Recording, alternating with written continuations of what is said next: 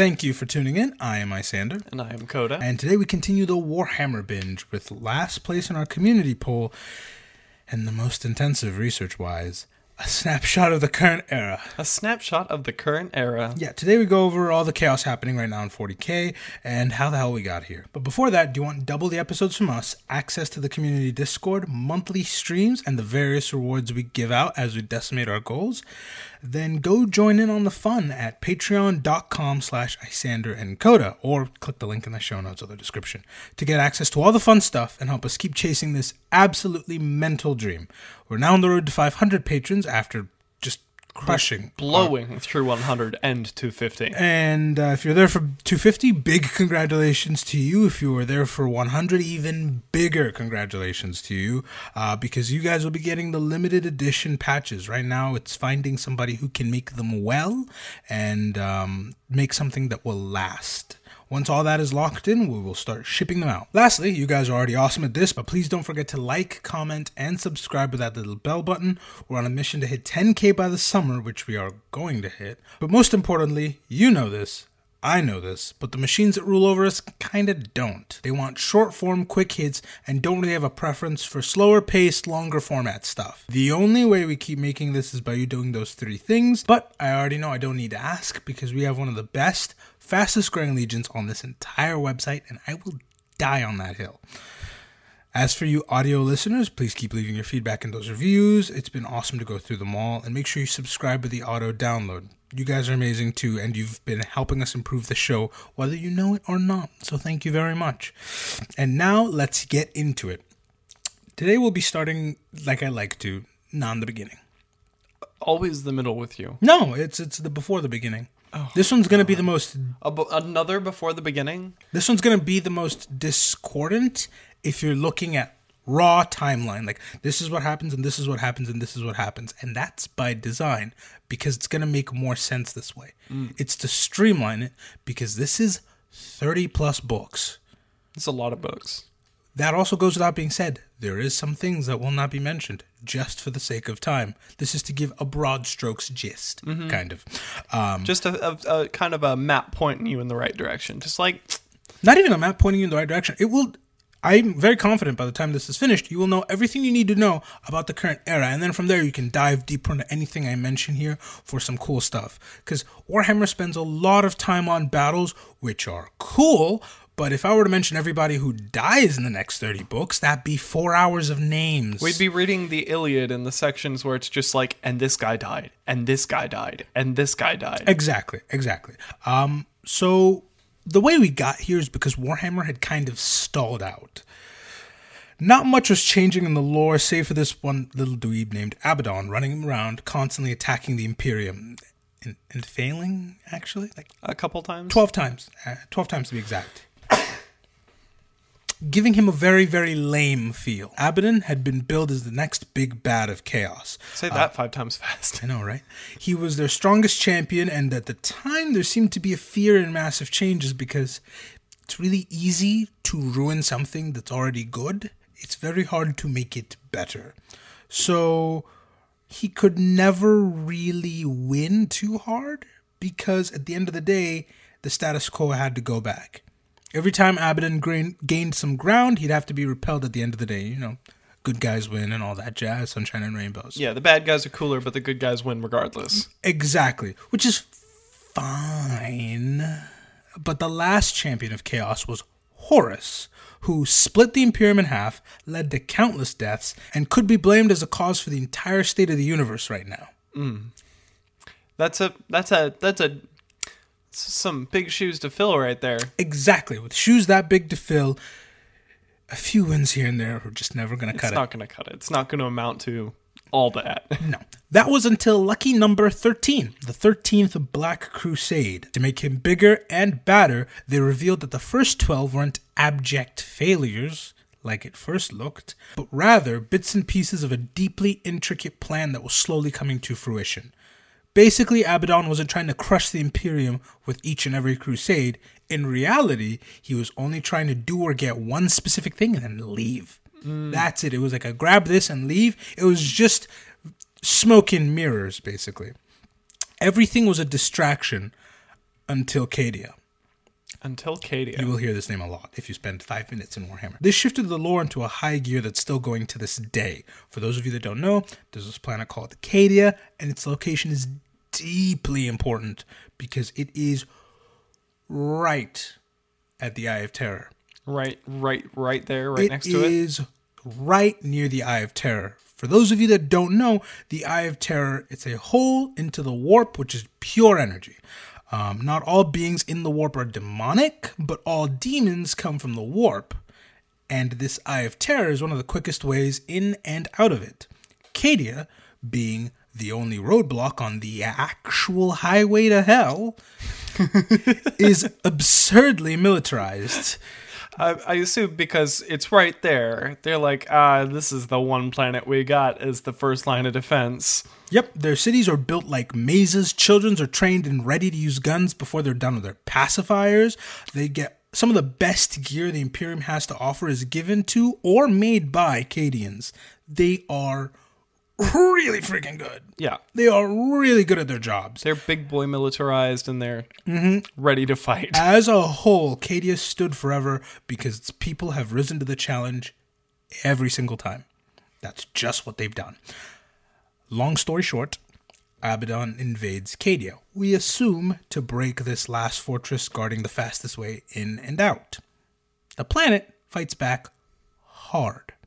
You don't survive on Satan's front lawn without being tough. Yeah, they were tough to begin with. They were ready, kind of, for this challenge. Exactly, and they give Abaddon quite a bit of trouble. So, to ensure victory, he takes this meteor sized ship called a Blackstone Fortress and hurls it against Cadia. Just like crash land, just to. With the force of a small meteor breaking the planet. Oh, so we're talking like uh, the the thing that killed the dinosaurs tier thing. That is exactly correct. Fun, Bigger, bigger. bigger, because the the cru- we'll, we'll get to what happened to the crust. There are three important things to know. Firstly, even though their planet was actually falling apart beneath them, this did not stop those still on the surface from putting up a fight. I assume this is where the uh, the the quote "the planet broke before the guard did" came came from. There was an evacuation, obvi- obviously, Obviously, you got to get the civilians out. but not everyone made it off, and you could still see streaks of light from their guns firing to the very end. Which is why The planet broke before the guard did. That's why that's a saying. As the crust was literally cracking around them and demons were approaching from every angle, these, and I cannot stress this enough, normal people They're just they're just guardsmen. fought to the bitter end. They're just guardsmen. They're Putting- just guys. Putting duty above all. That is why Cadia is held in such high regard. Basically, in an instant, a planet full of martyrs were created. yeah. It it it was major. Second thing to note. Those fortresses that Abaddon decided to chuck at Cadia, like Kyle punching through a brick wall, are really rare. They are So he took he took an L on that. Is what you're saying? At, At the- least a little bit at the one. time of recording, there are 10 accounted for total. Which goes to show how important breaking Cadia was for him, because he sacrificed effectively an irreplaceable superweapon just to break it down. yeah, that's a that's a big deal. And thirdly, apparently one of Abaddon's side projects were destroying these things called pylons. They were basically holding back the Eye of Terror. He was disguising these in the failed crusades. He'd always destroy the pylon, get whatever he wanted, and then dip out. Well, since one of them has been destroyed, would you say that we must construct additional ones? I would say so, Yes. because Cadia was the last one of those pylons. Oh, And as it broke, laughter rang out across the stars. whose laughter? I might ask. Because not only was the Eye of Terror unguarded now that Cadia has fallen, but this hole into another dimension began expanding. First eating what was left of Cadia in its entirety before ripping through the rest of the galaxy, tearing it in half. We love to see it. With demons of all kinds, not seen in ages, making one, full pun intended, hell of a comeback. Warp storms are now ravaging the universe, and everything that's even remotely psychic got a massive buff from this. Fun. All because one guy decided he wanted to rip the new universe a literal new one. Exactly. I'm I'm not exaggerating when I say this is the single most era-defining thing happening right now. Abaddon has split the Imperium in half, led to countless deaths, and could be blamed as the cause for the entire state of the universe right now. Tell me where you've heard that one before. Oh, I see. He's, he's starting to fill those shoes. But the He's f- getting there. but the fun doesn't stop there. The fun doesn't stop there. No, no, At no, no, no. Ripping the universe a literal new one and splitting the galaxy in half. One half of the universe has been plunged into darkness. Period. Imagine if you were in charge of Earth and suddenly one hemisphere just went silent. I think I'd be a bit scared. That's Guilliman's plight.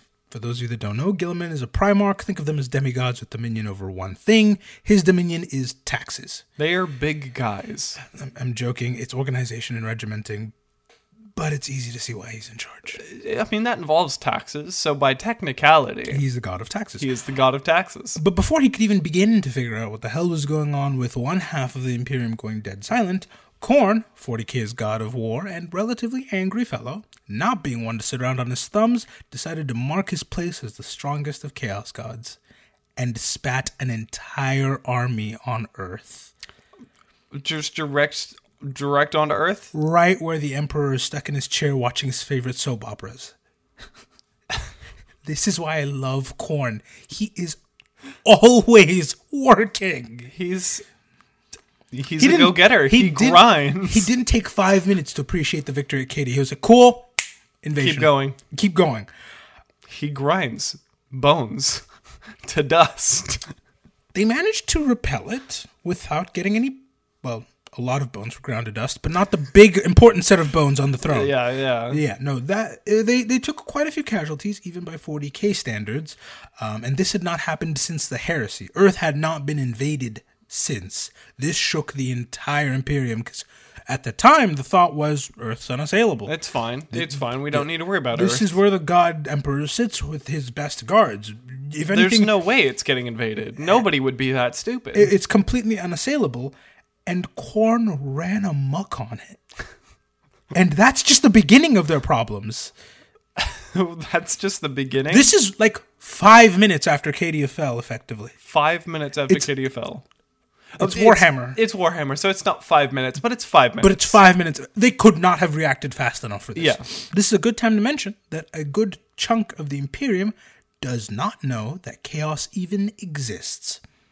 doesn't know that chaos exists. No, back in the day, it was on a need to know basis, with the consequences of knowing without needing to being death. Oh, It's a fun thing. that's the, a very fun thing. the theory at the time was if people are aware of chaos, it might give them worship, which is just wrong because they still get worship inadvertently. But that was the leading theory, which is why most of the Imperium is kept in the dark about chaos.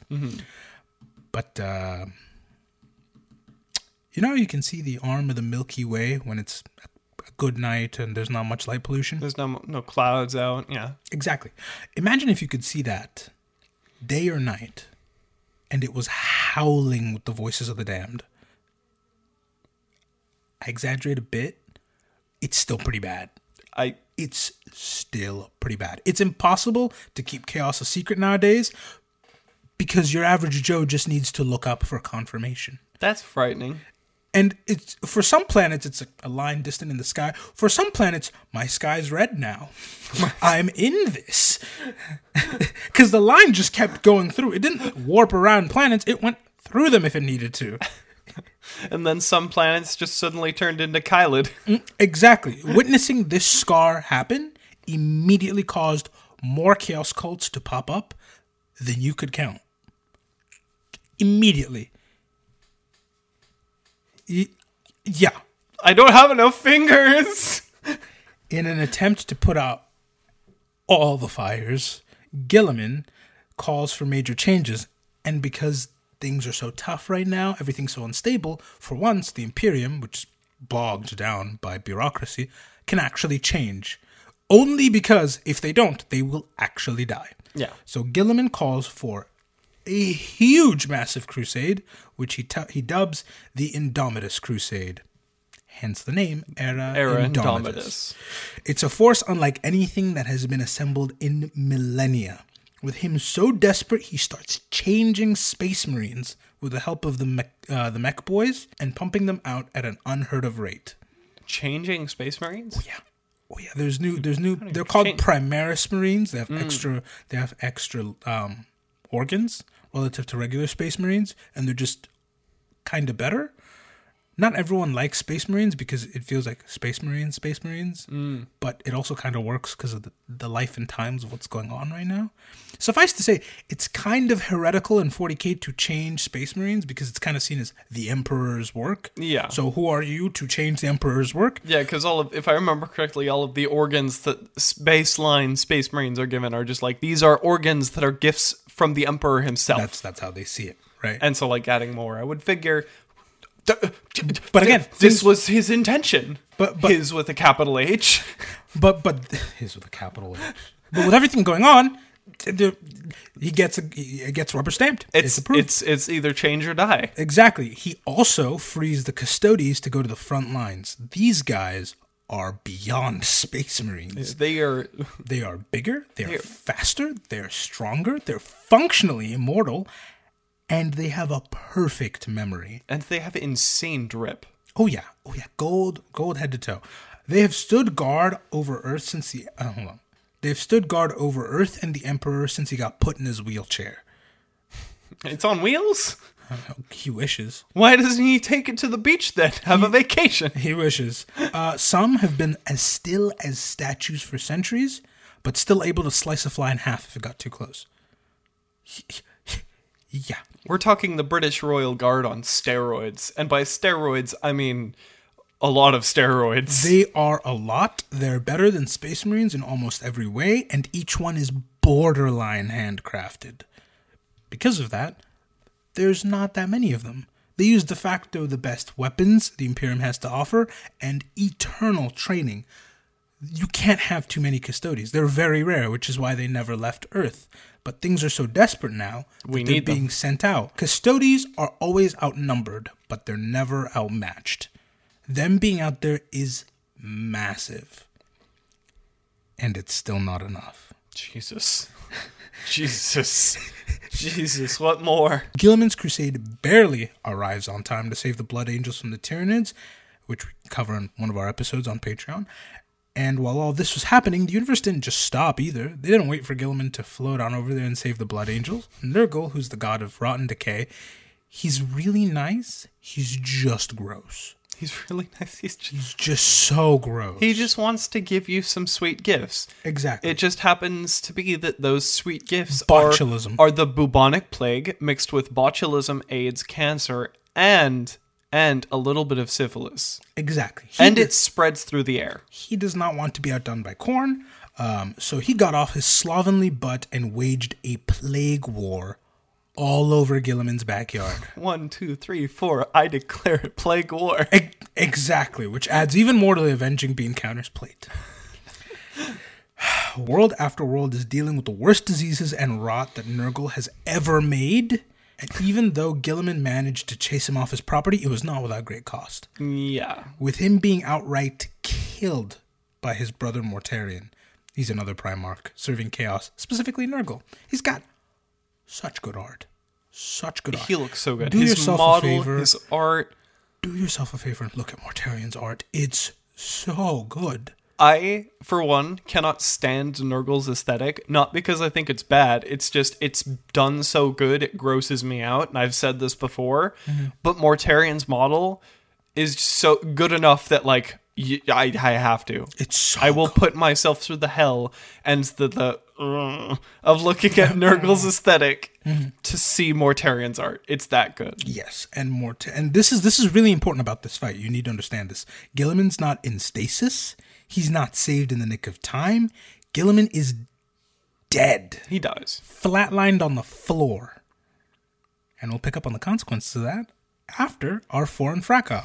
Or International Incident. It's a working title. It's That's the full, title, I guess. Moral of the story is in one of our original episodes, I shouted out the Australians for being the most active in the comments and view time. Since the machine overlords get to give me those stats, it's fun. Um, since then, it's been a complete trend for you guys to let me know where you're from and fun facts about the jar of dirt you call home. I love that because I love travel in all its forms. So I'm a huge fan of this, and I'm a huge fan of learning more and more about various countries. There can be only one winner, though, and while it was close with Brazil and the US neck and neck, the Netherlands snuck in with a victory this week. so, congrats to the Netherlands. Uh, their fun fact is did you know that one of their military strategies, should they get invaded, is tactical flooding?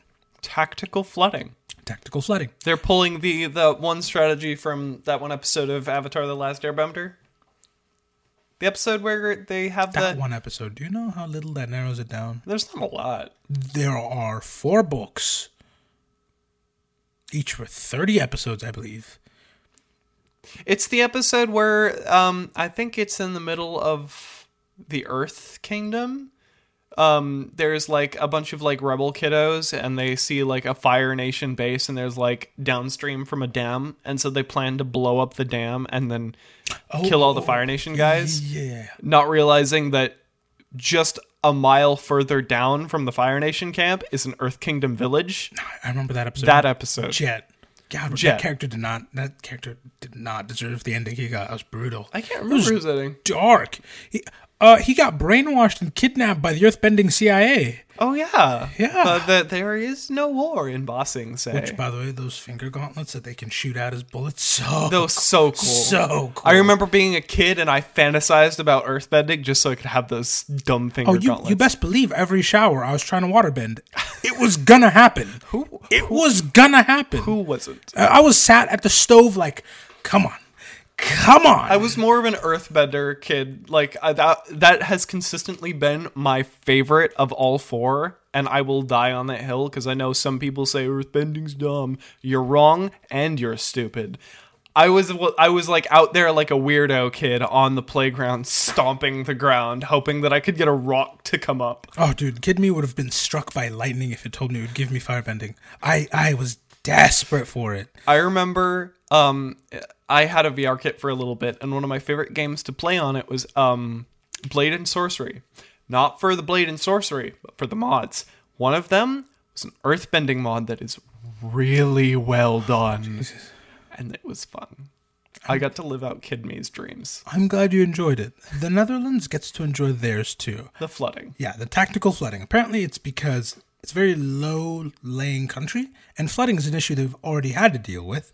So, in times of need, as a kind of like, if I can't have this, nobody will, they can just They'll flood just areas Flood areas. and lay out purpose built traps in the newfound water. Oh, yeah.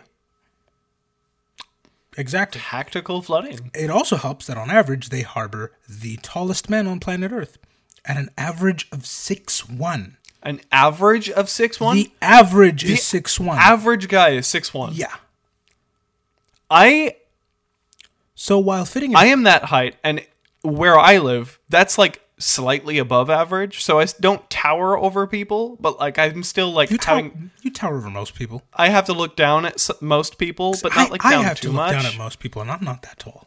so like for that to be the average, Yeah, that's the average. for that to be the average,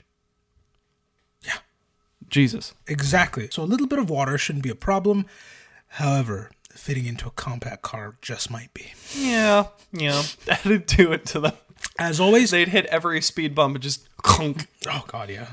Oh god, yeah. And some cars are just not meant for tall people. I'm tall-ish, and I've I've gotten to sit in some sports cars, and I've had to eject myself out every single time. I don't mean like leave gracefully. Oh god, when I'm in there, it's so much fun. The amount of times I've hit my fun. head on the like the the the door frame of certain cars. Mm-hmm.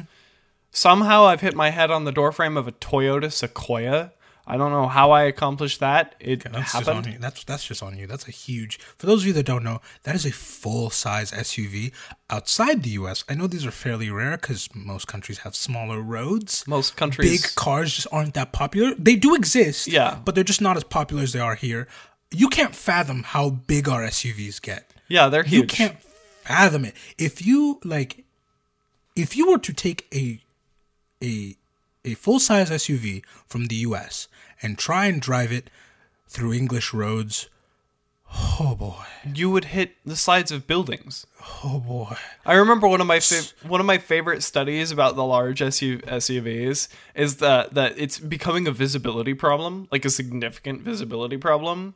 Like there was one study done uh, where they just had like kids sit in front of an SUV until the driver could see the top of one of their heads, and they got out to like twelve or eleven kids before the driver could see just, just the tiniest fraction of the top of one kid's head. That's one hell of a skill chain. now, anyway, thank you guys for always commenting and leaving your fun facts. Now, let's get back to Guilliman's second death, or as I like to call it, a tax cut. Back to the thick of it. He is laid out by his brother with an assist from Nurgle, which is a great time to point something out that I need you to keep in mind for the rest of this episode.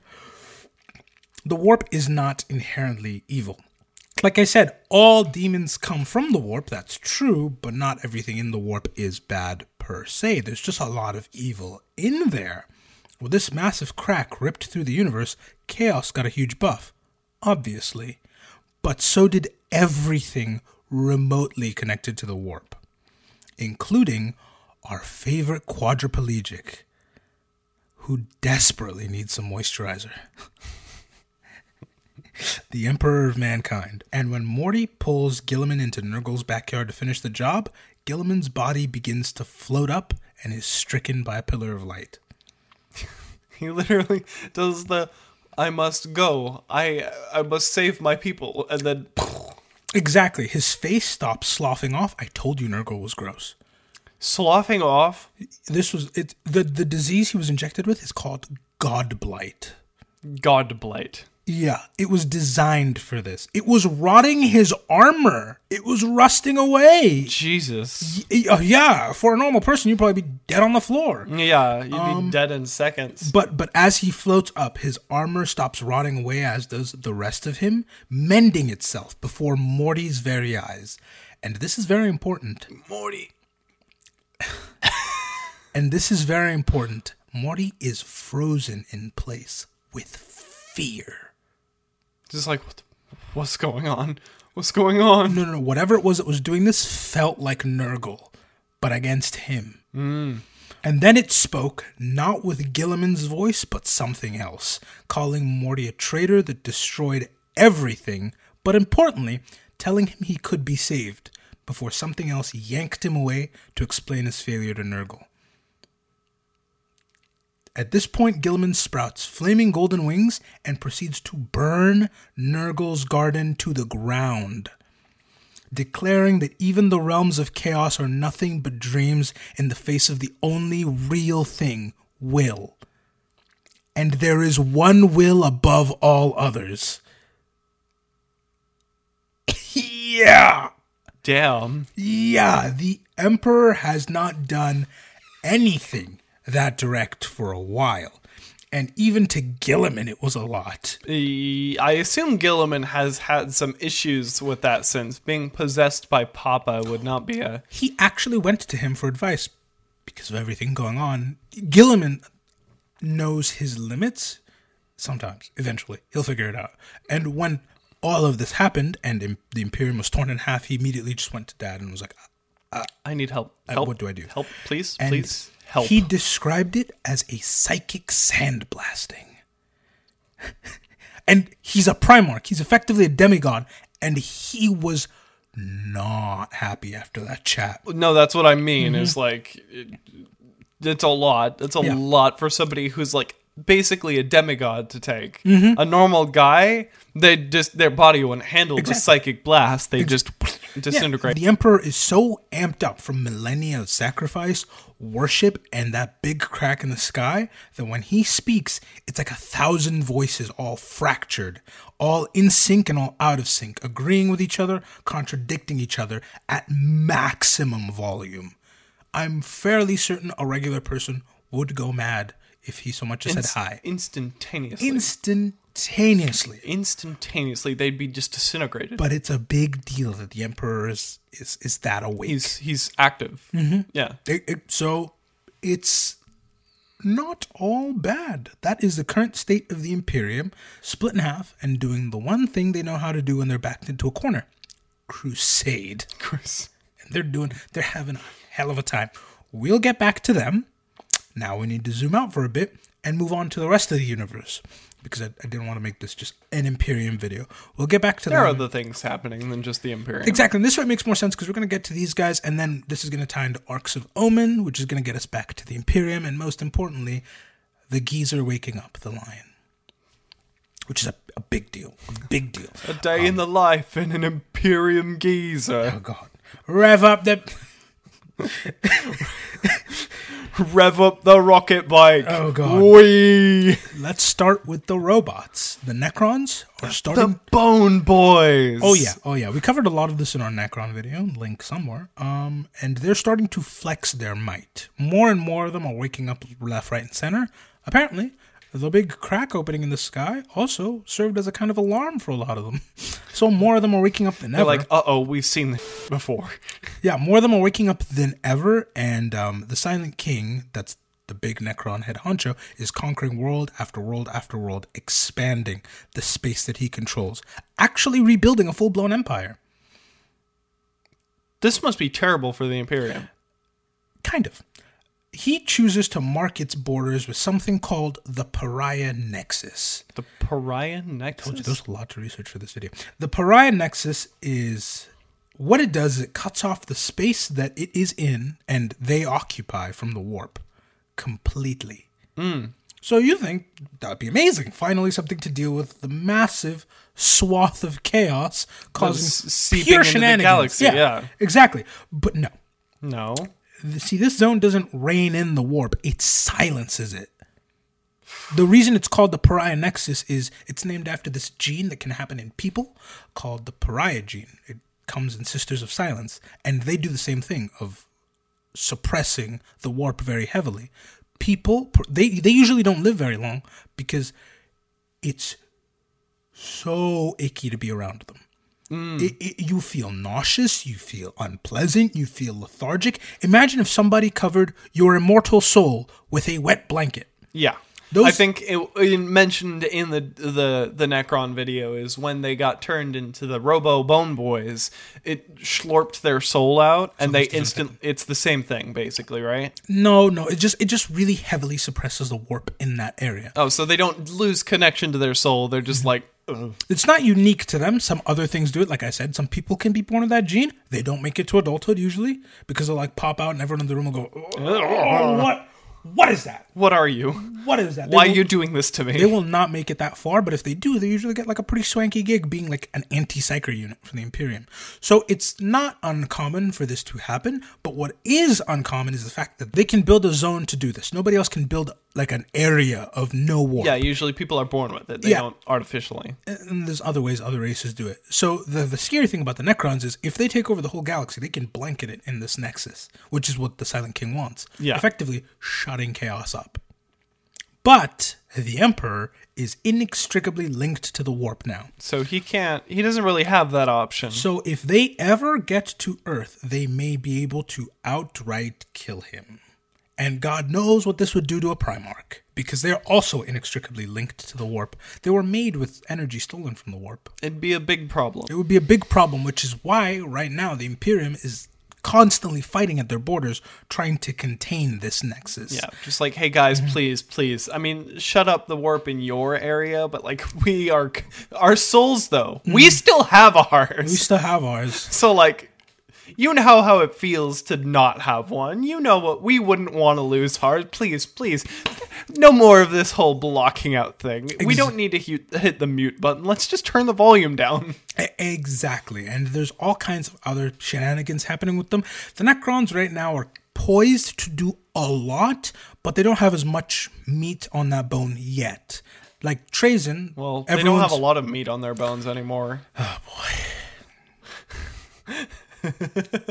Trazyn, everyone's favorite kleptomaniac, is currently in the warp doing something. A lot of the Necrons are currently doing something. We're not mm. sure what, but it's all there's a lot of major pieces moving about when it comes to the Necrons, and they're, if left unchecked, could be the biggest problem in the galaxy. But right now, there's a bigger problem that really doesn't like the Necrons, It really doesn't like the Necrons. and it's the Tyranids. the Tyranids. They're Bear Grylls as a hive mind. They're Bear Grylls. They'll adapt to any situation and eat anything that isn't nailed down. They're currently facing the problem of having to eat faster now because a lot of their food is literally being sucked into hell.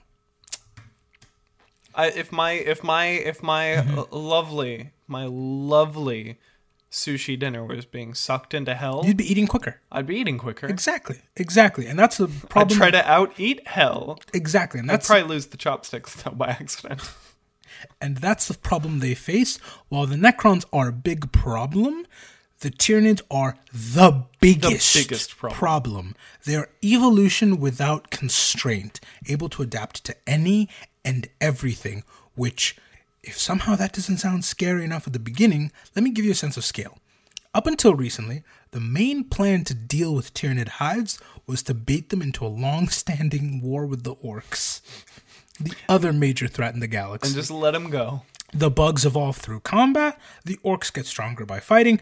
It's a terrible evil to match them together, but it had to be done. Yeah. Because extinction was the only other option. They were both unstoppable tides, and the only way to deal with them was to have them crash into each other and hope that they're locked in eternal conflict or they, like, off each other. Yeah, The worst case scenario is one of them wins and leaves. which Much stronger. very very bad. It was literally said whoever wins the war in that sector will win the galaxy. That was the wide that was a wide held belief. yeah, Well, in the new in the new era, we have a winner, we have a winner. and it's the bugs. Oh God, It's the Tyranids, and now they're reaching out across the galaxy.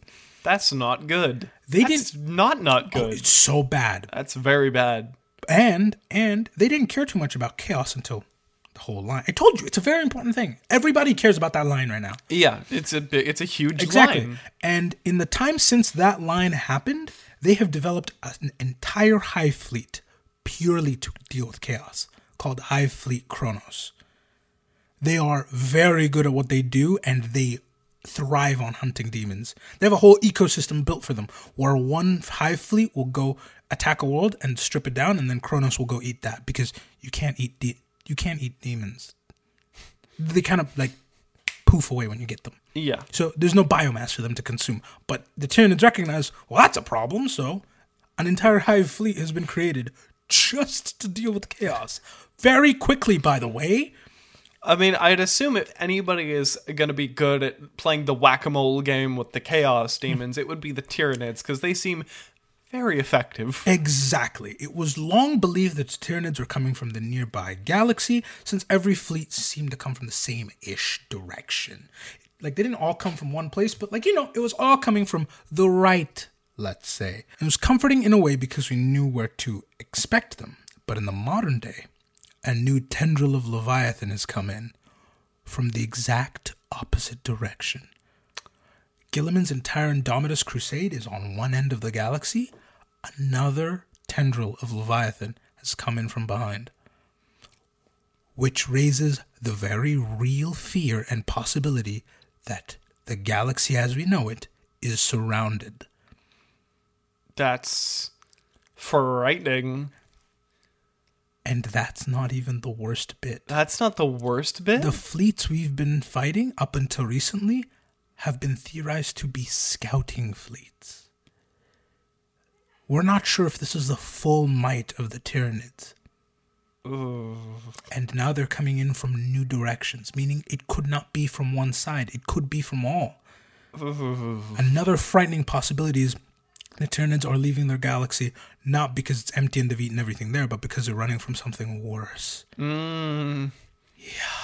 Yeah, so we thought they were the flood from Halo, but they might just be the humans evading the flood from Halo. Exactly. Guilliman has a massive problem right now, as seen in all the trailers, because his forces are in one place, the Tyranids are in another. And that place cannot fall. So, in an attempt to try and deal with this new tendril, he's forced to throw very small elite squads that can travel faster than an entire crusade to prevent it.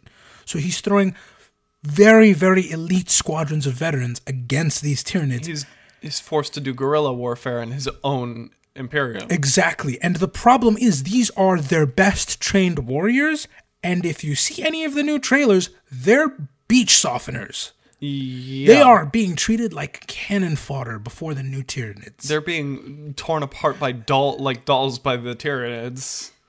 And the best thing about the Tyranids is whenever a hive fleet is in an area, they cast this shadow in the warp. I told you, the Necrons aren't the only ones who can suppress the warp. Just a Tyranid hive fleet being near you does the same thing. The Tyranids are blanks too? Not quite blanks. We're not sure how they do it yet, or at least I'm not sure how they do it yet. Um, but it, they, effectively, they cast a shadow in the warp. It's not an intentional thing from what we know. But the effect it has is if the Tyranids have attacked you, nobody can hear you scream. Hmm. Yep. That's frightening. They're gearing up to be the big bads, and I really hope I'm I'm I'm I'm so frightened it's gonna be Imperium versus Bugs because It's not looking good for the Imperium. no no no no it's just things get reduced to like Imperium versus X or Imperium versus Y. I would love for the Tyranids to get so big that everyone needs to go whoa whoa whoa whoa Whoa, whoa, wait a minute. whoa whoa whoa whoa. whoa. We have like a Mass Effect situation of everybody in the galaxy is like, Mm-hmm. oh god, oh god, oh god, oh god, oh god, oh god, god, we got that's a bigger problem. We, let's get over our differences quickly. Or, or new deals have to be struck where the maybe maybe the Necrons have to deal with them because you know you can't eat a machine. And They'll oh, probably great. try. Oh, great! You silenced the warp around me. I'd do the same thing. okay. We double silenced it. we double silenced it. Rock, meat, paper. Like, so I, I hope that's the route they go. I'm terrified it's going to be Imperium versus Tyranids. Either way, it's cool to see the new models. It really is. I have seen the new Tyranid models. They look real good. Real good. Um, and that is the current state for the Imperium, kind of, halfway through the current state of the Imperium. The Necrons and the Tyranids. Thank you for tuning into this episode. Make sure you tune in next week where we cover the remaining factions. Um, there's a lot happening in the current setting, and it would have been impossible to fit it all into one video. So this will be a multi-parter. Once we wrap that up, we'll take a small break from 40k and feed that one's Dune addiction because the new trailer just dropped. Ah. But we will be back. Please keep leaving the factions you want to see covered in the comments. I see you, Salamander fans. I see you, Tau fans. I really see you, Night Lord fans. I'm curious about the Tau. Please don't skin me. I, I have seen I have seen the the one guy who's just like day two until we get a night I love him. There's there's one guy who keeps You are not unheard. We do see you. We are listening to. There's one guy who keeps commenting um their their their battle cry, which is so cool. It's my favorite one. I, I have to say this. It's Ave Dominus Nox. Okay, anything in Latin sounds cool. so so cool. So the Night Lords, we we see all of you keep commenting when we put together the next community poll. Some of those names may show up. Some of those names may show up. Represent your jars of dirt. Represent your favorite factions. We'll see what happens. Um, the names you've been seeing scroll by up until now are our awesome patrons. The list grows every day. Funnily enough, sometimes by the time it's uploaded, it's outdated. Yeah, no, no, I've literally had that problem. I've gotten in the habit of like uh staying up as late as I can Yeah, to right. watch the final like Patreon. Like, okay, it is literally 1 a.m. No one, unless you're insane, is subscribing to Patreon. We have multiple time zones. We're a global phenomenon. Come on. oh god. And then uh, by the time the video goes up, it's out of date. Yep, the list is growing every day. If you want to join them and immediately get hotter just by clicking one link, that's a place to do it. That's a place to do it. You click it, it's like, you know, when Squidward gets hit by the door and it becomes hotter, and he gets hit by the door and it happens again. That's what happens. You click the Patreon link, bam, you get hotter. Doctors hate this one trick. Plastic surgeons hate this one trick. Exactly. Uh, not only will you get hotter, you'll get all kinds of fun perks and limited edition rewards only for those who make it on time. Like those who are going to get the 100 patch and those who are going to get the 250 patch, as well as the 100 patch they already have. Um, so if you want to make it in, I'd recommend you do it quickly. Um, we tend to shatter goals very quickly here. Yeah.